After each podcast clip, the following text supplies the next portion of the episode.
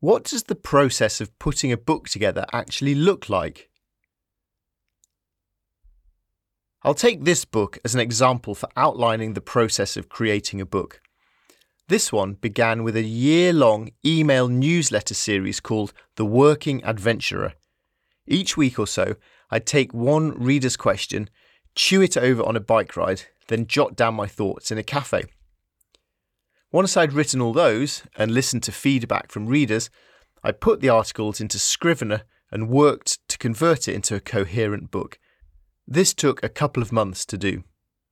Next comes editing. I tapped up a few volunteers to read some chapters and paid 3 editors to read the whole book and offer their feedback. I then spent another 3 months editing the book again, working on the structure and order, adding missing content and removing thousands of words that now felt superfluous. Around this time, I had a conversation with a book designer about cover ideas.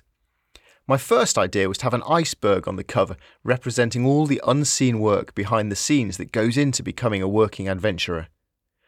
Jim Shannon, the designer, nudged me instead towards the idea of all the different things rattling around inside my head. Somehow we landed on the idea that a paper-cut artwork would work well.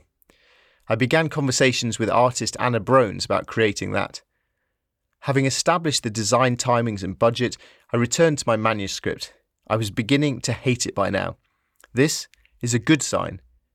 I know that the book is almost ready when I become heartily sick of printing the manuscript out, scrawling all over it in red ink, then typing up my corrections, printing the manuscript out, scrawling over it in red ink, then typing up my corrections.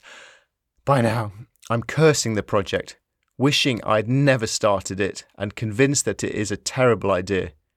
I run the book through Grammarly or ProWritingAid, a computer program that helps check my spelling and grammar. One final part of writing a book is amongst my favourite bits. I print the book out, 1 chapter per page, then I clear the floor and lay it out into sections. I walk over the pages looking for patterns, imbalance and inconsistency. Even though I know the book so well by now, this novel and different viewpoint always reveals things to me. Ask an Adventurer is the 13th book that I've written, and each one has finished in the same way. I wake up one morning and can no longer face any more editing or proofreading.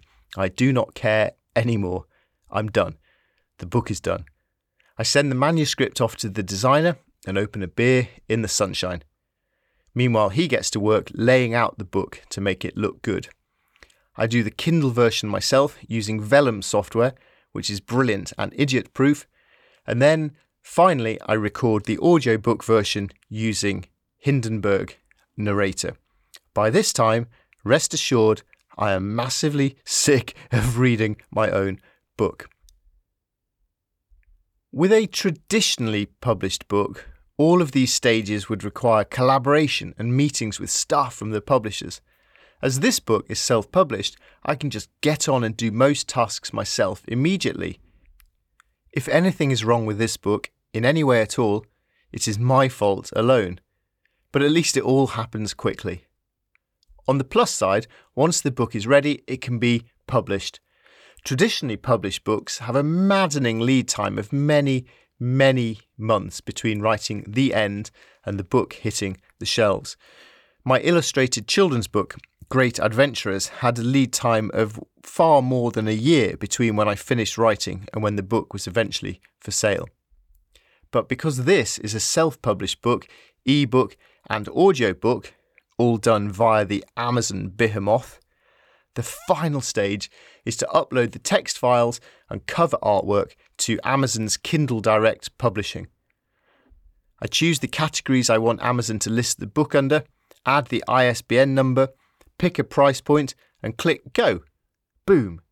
The book is available for anyone in the world to buy. As simple as that. I have a celebratory cup of tea, go for a bike ride, and then start writing something else. And, of course, begin the time-consuming, exhausting process of marketing the book and drumming up readers. You could help, if you like, by posting a cover of this book on your social media feeds right now. Thank you. Quick question. What is the biggest challenge you hope to face in the future? All men's miseries derive from not being able to sit in a quiet room alone